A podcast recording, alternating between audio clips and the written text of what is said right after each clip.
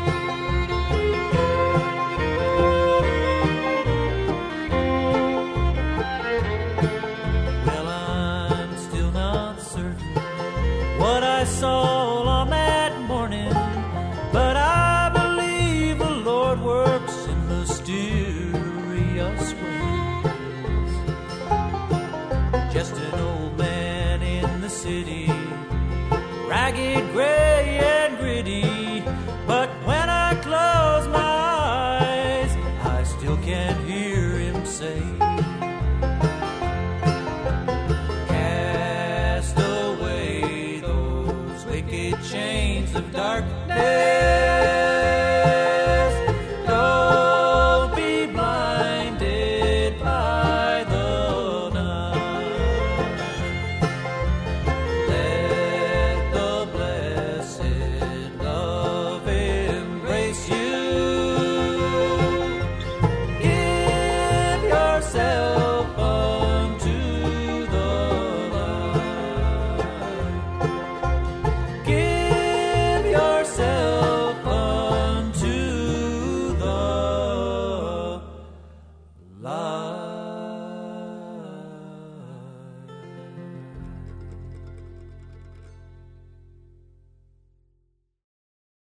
sermon is pre recorded. The message today is entitled Bent Toward Sin. Bent Toward Sin. Let's pray. Lord, as I share this word, it's up to your Holy Spirit to plant it deep in each heart and bring forth that crop of righteousness. Lord, you know how each of us has come, either with a heart rejoicing and pure and clean before you, or rather one in rebellion and hardness, full of sin. Lord, would you meet each of us as we come now to your word? I pray in your holy name. Amen. Genesis, the second chapter. I'll begin reading with verse 15. Genesis, the second chapter, beginning in verse 15. The Lord God took the man and put him in the Garden of Eden to work it and to take care of it. And the Lord God commanded the man, You are free to eat from any tree in the garden but you must not eat from the tree of the knowledge of good and evil, for when you eat of it, you will surely die. Then, chapter 3. Now the serpent was more subtle than any of the wild animals the Lord had, had made. He said to the woman, Did God really say you must not eat from any tree in the garden? The woman said to the serpent, We may eat fruit from the trees in the garden, but God did say, You must not eat fruit from the tree that is in the middle of the garden, and you must not touch it, or you will die. You will not surely die, the serpent said to the woman, for God knows that when you eat of it, your eyes will be opened and you will be like God, knowing good and evil. When the woman saw that the fruit of the tree was good for food and pleasing to the eye, and also desirable for gaining wisdom, she took some and ate it. She also gave some to her husband who was with her and he ate it. Then the eyes of both were opened and they realized they were naked. So they sewed fig leaves together and made coverings for themselves. Then the man and his wife heard the sound of the Lord God as he was walking in the garden in the cool of the day, and they hid from the Lord God among the trees of the garden. But the Lord God called to the man, Where are you? He answered, I heard you in the garden and I was afraid because I was naked, so I hid. And he said, Who told you that you were naked? Have you eaten from the tree I commanded you not to eat from? And the man said, The woman. We are bent towards sin the great cry of the Welsh revival was just bend me. Bend me back to Jesus. I've struggled with this passage of Scripture for many years. I keep returning to it time after time. I'm beginning to understand why. When Eve reached out her hand and took that piece of fruit, something organic took place. It wasn't mechanical, it was organic. As she took that fruit and she began to eat it, that tree of the knowledge of good and evil began to totally overwhelm and take over her whole body mind, body, and soul. The spiritual nature that was within her died and the wicked nature of the devil grew and expanded. Have you ever passed a garden? I recently visited a friend and I said, I want to go out and see your garden patch. I'm eager to see what you've done with it. He threw up both hands. He said, Don't look, Ray. I said, Come on, I'm going to go look. So I went outside to where his garden patch was. All I could see were weeds. I, I walked down through the weeds, crushing them where I knew he had planted those wonderful tomato plants. I was able to find a couple of small tomatoes. It had totally grown up in weeds. That's what happened when Adam and Eve took that fruit and ate it. Their whole life grew up suddenly in weeds, poison weeds, lust, bitterness,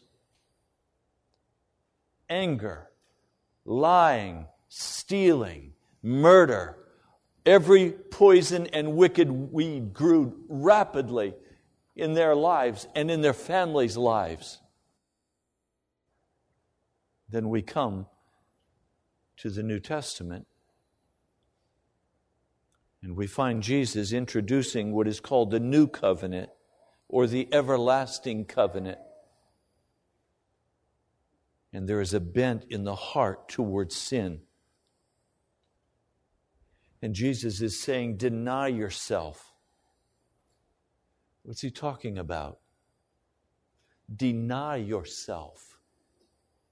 Deny the tree of the knowledge of good and evil that has grown in your heart. Do you understand? The tree that was external, the tree that you could look at, the tree that seemed beautiful to the eye and pleasing to eat. That tree suddenly leapt from the soil into the heart of Adam and Eve. And when I was born, I was born with the seed of the tree of the knowledge of good and evil, and it grew rapidly in my life. And Jesus said, Deny yourself. He didn't say, Deny the tree of the knowledge of good and evil. Because literally, we have become the tree of the knowledge of good and evil. It is us. It has become a part of us. It defines us. So when Jesus says, deny yourself, he's saying, deny, deny yourself who you are with this bent toward wickedness and this bent toward evil. Deny yourself. Take up your cross. It's the only way the tree of the knowledge of good and evil can be dealt with. It has to be a cross. And follow me. Go where I'm going. Where was he going? He was going to the cross. Now, I confess today, I have taken entirely too lightly the issue of sin. I think we all have. I think it's a part of our culture. We casually walk through life. For America, it is literally a smorgasbord of delights, birthed out of the tree of the knowledge of good and evil. If you want some veg time, there's the television, there are the movies, there are the videos, there are the games. What's your pleasure? Here it all is. You want food? Grocery stores are jam packed with food. I mean, when I go to the grocery store these days, I feel so overwhelmed. I feel like I'm so tiny in that big place that there's such a supply, I can't decide which of the 10 kinds of cottage cheese I want to buy. There's low fat and high fat, there's organic, there's, I mean, you name it, it's there. Whatever your palate wants, it's there. We expect those kinds of options. You can have your model and make of car, you can have your model and make of hair color, you can I mean, hey, you name it, you can have it. The tree of the knowledge of good and evil has provided us with every kind of smorgasbord option so that we never need to be bored. My kids used to come to me when they were small and they'd say, Daddy, I'm bored. And I would say, I'm so happy you're bored. What? You won't be creative until you get bored. If you have everything pumped into you, you grow fatter and fatter with no creativity, with no hunger. Did you know hunger is a gift of God? Have you fasted this last week? Oh, no, I can't fast. I get too hungry. Do you know how blessed it is to be hungry? and to be able to determine that that hunger is going to be filled with Jesus Christ and not with some marshmallow, not some Twinkie, not some piece of junk food coming out of McDonald's. If we're never hungry and we're never bored, we can never be saved. Because everything is satiated and everything is full and we have everything we desire, and we are naturally bent toward darkness. Oh, but I, You know, I love Jesus. Well, good. Some people like Jesus and some people like Mickey Mouse. You know, frankly, it doesn't matter who you like. It matters who's your, who you're filled with, not who you like. It really doesn't matter if you're a religious person or if you're not a religious person. Hell will be filled with religious people. The confession of our culture is I can walk in my sin and I'm okay. Now, let's just understand we're all sinners. I mean, I'm so tired of hearing this. We're all sinners. We're going to always be sinners. But the grace of Jesus makes a difference. No, it doesn't. The grace of Jesus cannot do anything for a sinner if that sinner is not willing to be made holy. Knowing about Jesus will not save you from hell. It's not knowing about Jesus that saves you. It's denying yourself, taking up your cross, and following Jesus that saves you. Now, please let's try to define some terms so that we're on the same page. Regeneration literally means new life comes into you. And you recognize from what I've said so far that a person is naturally bent towards sin. The tree of the knowledge of good and evil has totally consumed and taken over the life. And except for Genesis 3:15, there would be no possibility of salvation. But Jesus indicated there would be some small opening by which a man or woman could receive the gospel of Jesus Christ. the first promise of salvation genesis 3:15 so this person denies themselves. They take up their cross. It's referred to in the story of Nicodemus as being born again. Paul in Corinthians talks about it being made into a new creature. So suddenly, this person recognizes the sin in their life. They recognize how given they are to anger and bitterness and pride and hostility and cheating and lying and stealing. They recognize how they are given over to just the pride of life. And they confess this before God. They repent of their sin and they say, Oh God, make me into a new creature. And you're born again. You are given the power of the blood of Jesus Christ that you no longer are to walk in sin. A born again, regenerated person is free to no longer sin. There is no excuse for sin.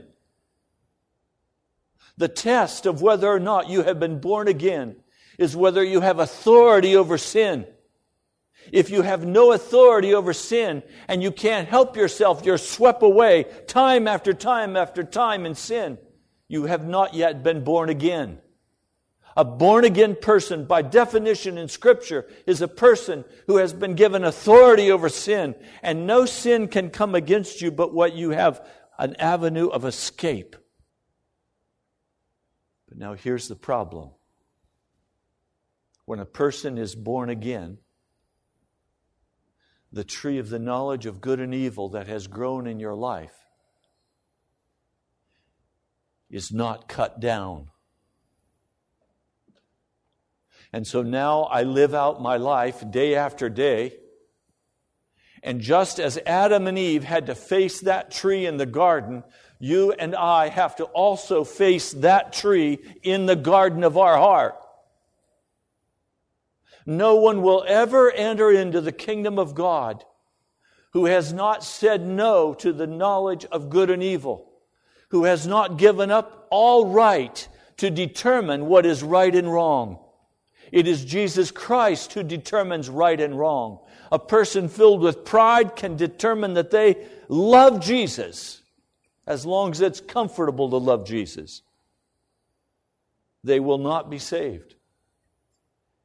You and I have to face the decision will we reach out for that fruit that grows right next to our heart?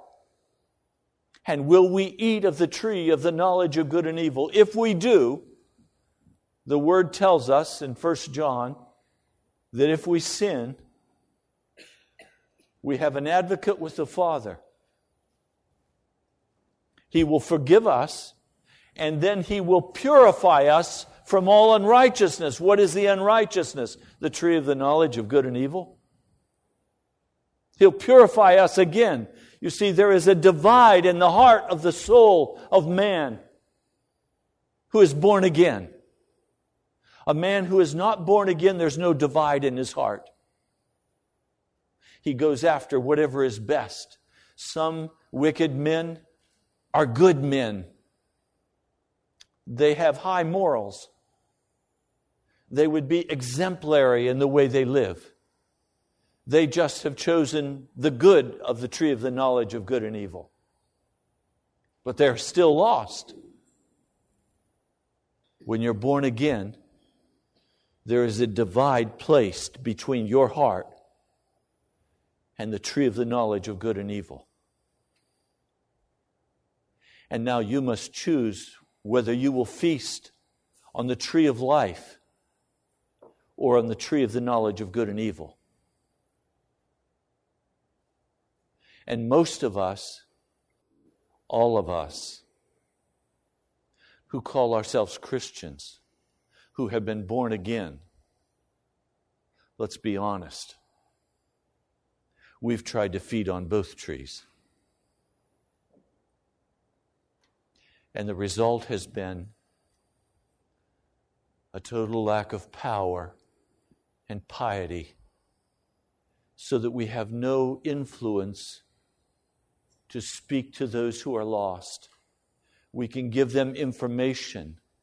We can give them the information about Jesus, but it doesn't change their soul. There is another way we're going to have to learn to walk. And the baby step, I put it clearly the baby step is to utterly turn away from the tree of the knowledge of good and evil and eat from the tree of life. You recognize that Jesus Christ is the tree of life. There were two trees in the garden there was the tree of the knowledge of good and evil, and there was the tree of Jesus Christ.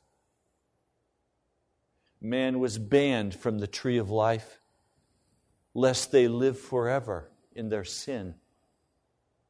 But when Jesus Christ came and dwelled among us, he said, My body is real food, and my blood is real drink. He once more made the tree of life available to his people, to his children. The first step and the first testimony that should be on the lips of every person in this room is that I have lived this past week with no known sin in my heart. I have not turned to darkness. I have not walked in foolishness. I have followed after Jesus Christ. Until that testimony is your testimony, you cannot go the step higher that is necessary for all of us to take and that is to have Jesus, by the power and the blood, come and deal with this tree of the knowledge of good and evil. It will not be removed until we are very clear in our decision that we will live righteous before Almighty God. Now, let me give you very quickly one other simple definition. We are called to be sanctified holy to be completely sanctified. The word sanctified simply means to be set apart, separated from. Specifically, it's referring to being separated from the tree of the knowledge of good and evil.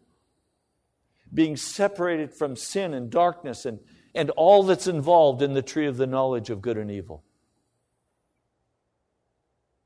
So, a person who's sanctified is in their soul divided and separated from that old nature, that flesh, that, that tree of the knowledge of good and evil. We're separated from that in our soul.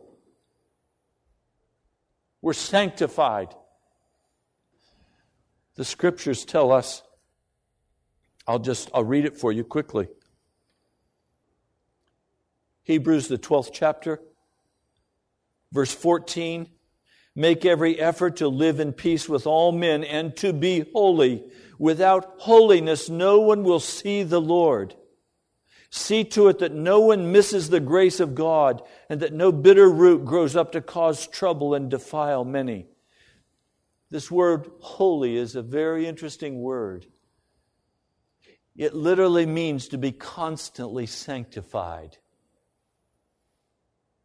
to be constantly sanctified, to be constantly set apart unto Jesus.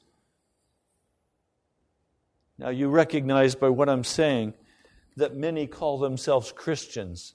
Many define themselves as Christians. To be a Christian does not mean you're not going to hell. To call yourself a Christian does not mean you're not going to go to hell. Many who claim to follow Jesus, when the time of testing comes, that is, when they arrive on Golgotha at the cross, will say, It's too hard. I've watched through the years as men and women in this church have been confronted with their spiritual condition. And I've watched them struggle with that spiritual condition. And then finally turn and say, I'm leaving. It's too hard. I'm going to continue to walk the way I can walk. And they leave angry, they leave bitter, or they leave casually saying, It's okay if I'm a glutton. It's okay if I have bitterness in my heart. It's okay if I lie. It's okay if I cheat and steal. It's okay if I'm not on fire for Jesus Christ. It's okay. And they leave. Other things entice them the clubs, the parties. I talked with a young man this last week. He said, I want to follow Jesus. I said, Good. Do I have to give up the girls?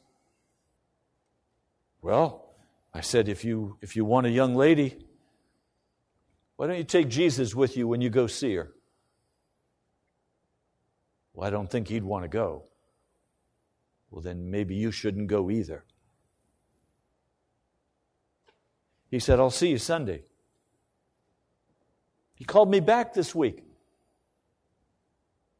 He said, Pastor, it's too far for me to drive to the National Prayer Chapel. I said, Oh, do you think it's close to get to heaven? How far do you have to go to get to heaven? I thought you said you wanted to follow Jesus. Do you want to follow Jesus? Well, there's a church right over. I said, I know what that church teaches. It teaches that you can walk in your sin and you're still saved. You can never lose your salvation. They're lying to you. You want to go where you can be comfortable and not have to deal with your sin. Oh, I'll see you Sunday, Pastor. I don't see him here today. I'm not surprised. It's easy to follow Jesus till you get to the cross. And when you begin to understand the pain and the anguish of the tree of the knowledge of good and evil coming out of your life, being pulled out by the roots, or the pain of always having it there and always having to deal with it week after week, day after day.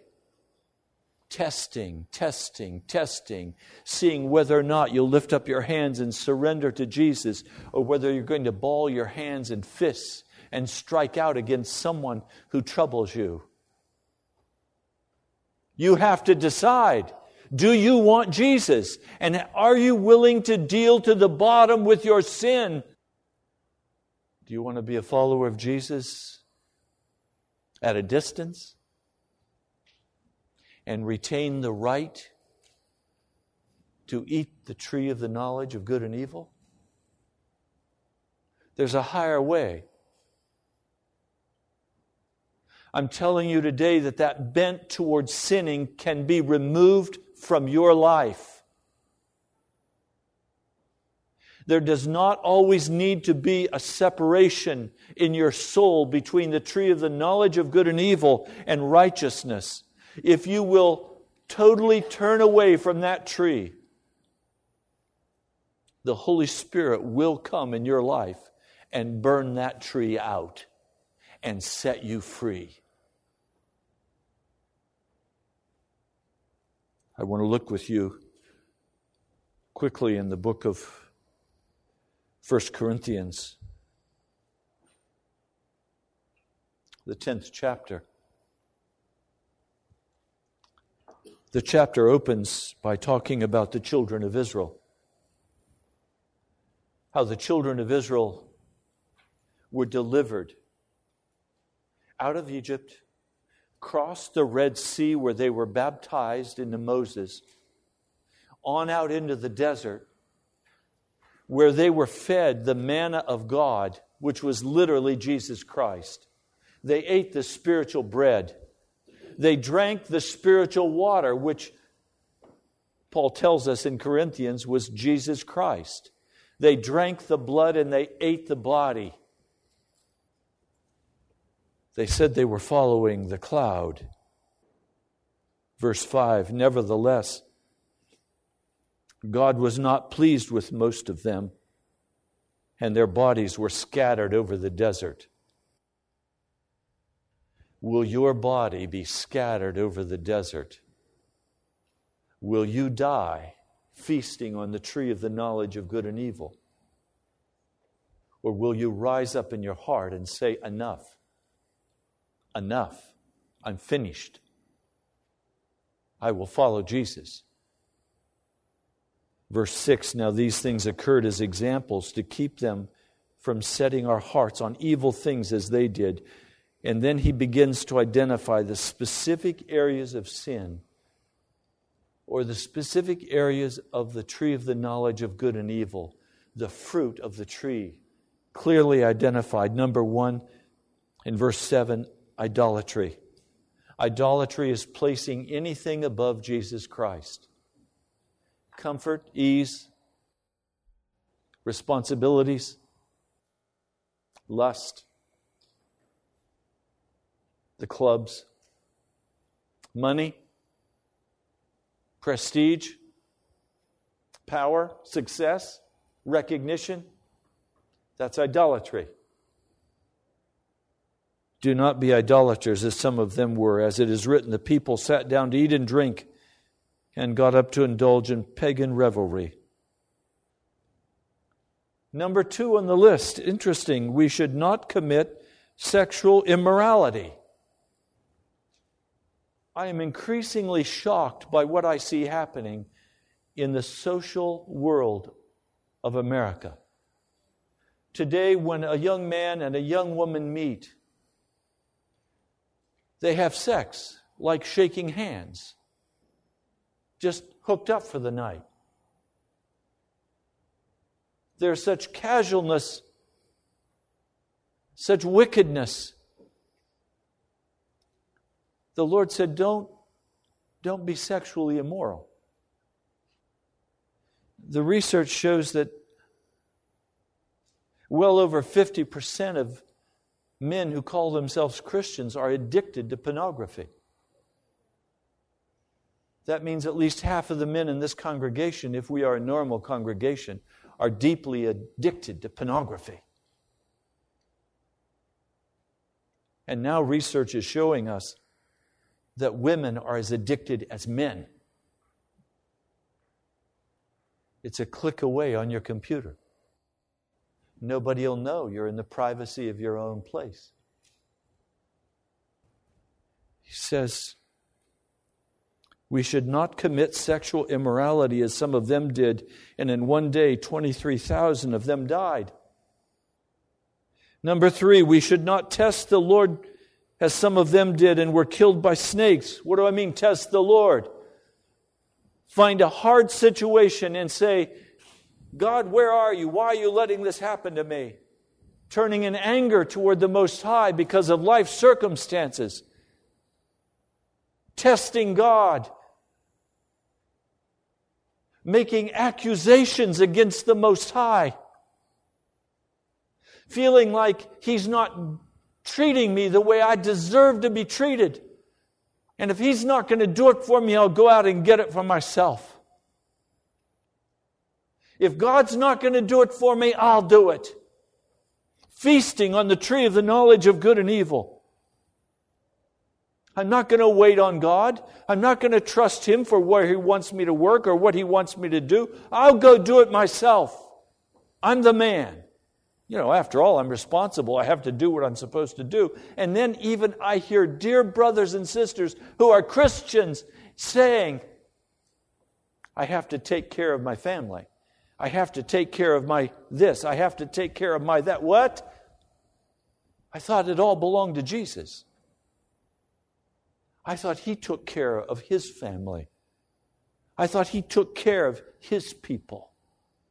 I thought he determined our course of action through the day. Only responsible if I turn to the tree of the knowledge of good and evil. Otherwise, Jesus is responsible. And I'm responsible to hear his voice and to walk in obedience to what he tells me to do. So he's saying, don't test God. Don't pick up what belongs to God. Don't go pick the fruit of the tree of the knowledge of good and evil. It's right there in your heart. It's growing right there beside your heart. All you have to do is reach out your hand and take that wonderful, pleasant thing. I don't have a man in my life. I guess I'll go pick one from a tree. I don't have a woman in my life. I guess I'll go pick one from the you know, fish in the sea. There's a web page, you know that. What's it called? Fish in the sea, or more fish, or plenty of fish, or some foolish name. It's all hanging on the tree of the knowledge of good and evil. It's waiting for you. It's dressed up in wonderful marketing and advertising. He says, Don't test God. And then listen. Verse 10 And do not grumble, as some of them did and were killed by the destroying angel. God hates a grumbler. And you know what? I can be a grumbler. Do I have any brothers and sisters here? You know how I know a grumbler when I see one? The expression on their face the expression on their face. It looks like uh, sour milk. It looks like they need a Holy Spirit facelift. Carrying the burden of the world on their back. After all, they're responsible for getting the sun up in the morning and putting it to bed at night. They carry a backpack and it's full of bricks. And they're hunched over with a cane going through life grumbling. When you get to the cross, you lay it all down. You lay the knapsack full of burdens down at the cross. You lay the worries down at the cross. And you don't go pick fruit off the tree of the knowledge of good and evil. part of what I'm learning is that there's a profound difference between the agony of prayer and grumbling. Grumbling by nature refuses to take responsibility for what's happened. A grumbler is a victim. When we're called in Jesus Christ, we stop grumbling and we take responsibility and we say, It's me standing in the need of prayer. And we go before the throne of God, and with tears and agony, we deal with whatever has to be dealt with the testing, the hard, whatever it is, we bring it before the throne of God and we let Him deal with it. And we would walk out of that throne room. The glory of God should be seen on our faces. If it's not, it's because we've been feasting on the tree of the knowledge of good and evil. Or we still have more repentance to do for our unbelief. Because Jesus is our deliverer, He's our healer, He's our restorer, He's the one who's called us and He's the one who will carry us. He says, Therefore, verse 14, my dear friends, flee from idolatry. Speak to sensible, I speak to sensible people. Judge for yourselves what I say. Is not the cup of thanksgiving for which we give thanks a participation in the blood of Christ? And is not the bread that we break a participation in the body of Christ? Because there is one loaf, we who are many are one body, for we all partake of the one loaf. Consider the people of Israel. Do not those who eat the sacrifices participate in the altar? Do I mean that the sacrifice offered to an idol is anything or that an idol is anything? No, but the sacrifices of pagans are offered to demons, not to God. And I do not want you to be participants with demons. You cannot drink the cup of the Lord and the cup of demons too. You cannot have a part in both the Lord's table and the table of demons. Are we trying to arouse the Lord's jealousy? Are we stronger than He is? The reason we have so little power is because we have feasted on that tree of the knowledge of good and evil. A divided house cannot stand. There has to be an absolute clarity in our heart that we will no longer drink the cup of demons,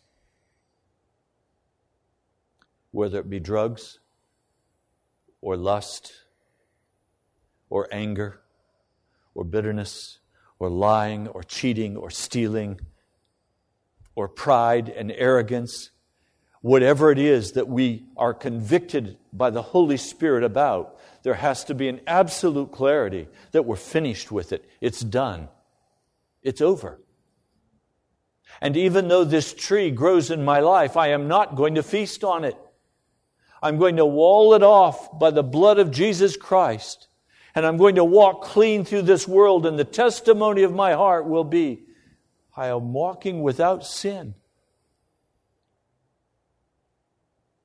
Now, the agony of my soul is that while I am walking with no known sin in my life,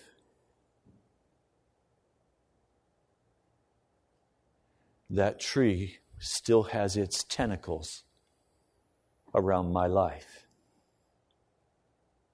And that stone, that tree can rise up so quickly. All sin is law breaking. But not all law breaking is sin.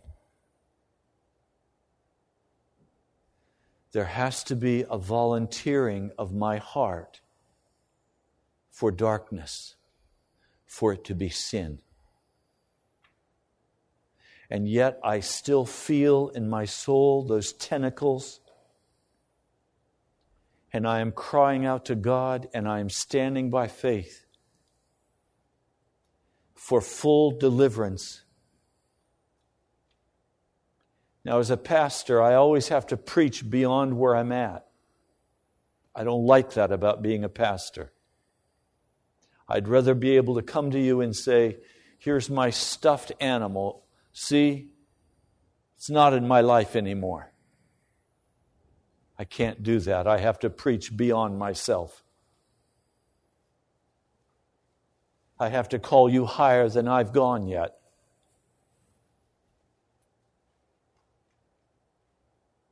I've dealt with the sin issue. There's no longer any outward sin that I'm walking in. But there's that inward rising up of pride, arrogance, lack of piety that crushes my heart. And I know from the scriptures that as a son, by faith, the last tentacle of that tree can be utterly cut out of my life and off of my life. And I'm standing by faith for that work to be done. I received the gift of the blood of Jesus Christ as a sinner. I received the full cleansing from this tree as a son. But it's in the same manner, it's by faith. If any of you have been serious about following Jesus, you'll know the bitterness of that struggle. And that Satan will cause every temptation to come roaring at you. He will cause every possible fine tuned temptation to assault you. The more serious you become about Jesus, the more finely tuned these temptations are. But I know the deliverance from the outward acts of sin is granted by the blood of Jesus. I know that the inner the inner sin that is not committed that I don't volunteer myself for that rises up unbidden, I know I can be delivered totally from that as well. And I'm standing by faith today for that deliverance. I'm expecting it today in my heart. I have experienced time after time. It's the time when I had bitter anger in my soul. You looked cross eyed at me, and I was angry.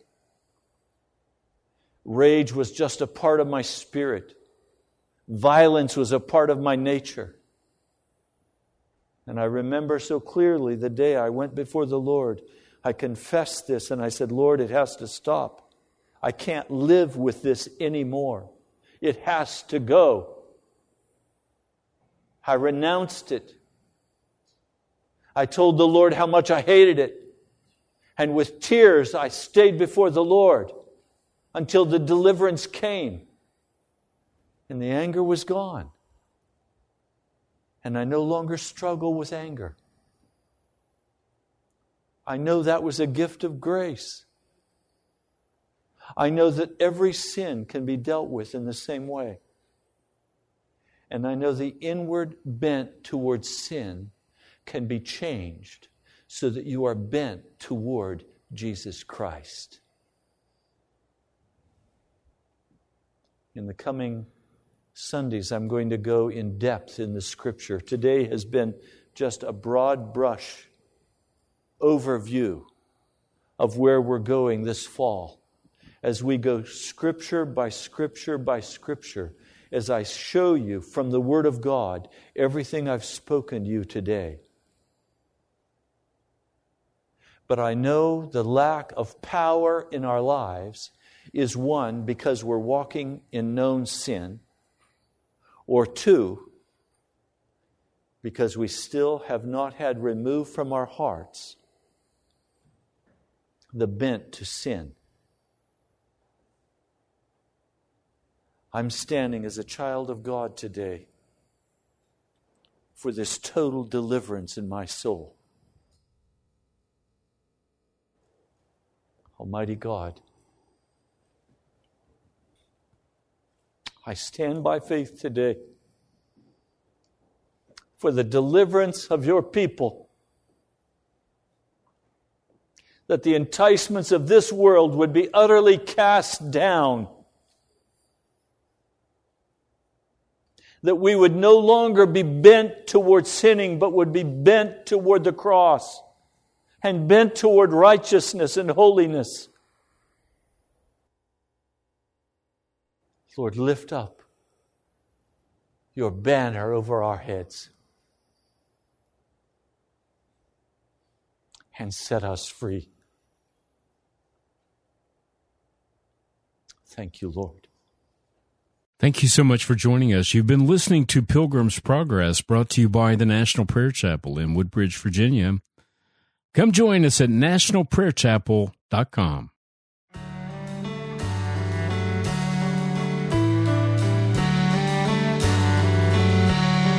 Now unto him who is able to keep you from falling and to present you blameless before the presence of his glory with great joy. With great joy. Now unto him who is able to keep you from falling and to present you blameless before the presence of his glory with great joy.